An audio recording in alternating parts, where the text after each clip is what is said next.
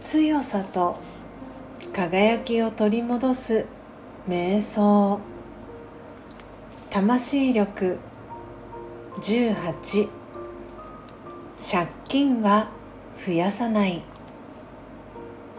人があなたに対して突然思ってもみない怒りをぶつけてきた時あなたはどうしますか？なんだあの態度はあの人はおかしいと否定的に反応しますか？それともひどく落ち込みますか？その両方がカルマ銀行の借金になります。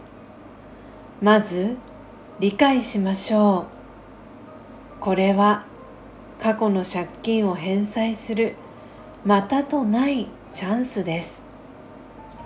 借金は増やさない。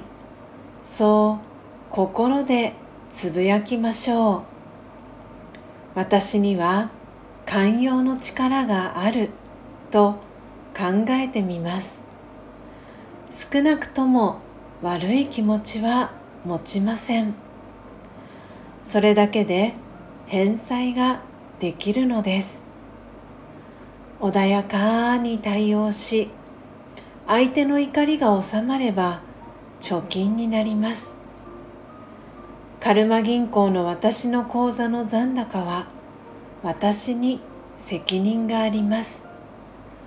ですから借金を返済し貯金を増やすためにいつも注意を払います。オームシャンティー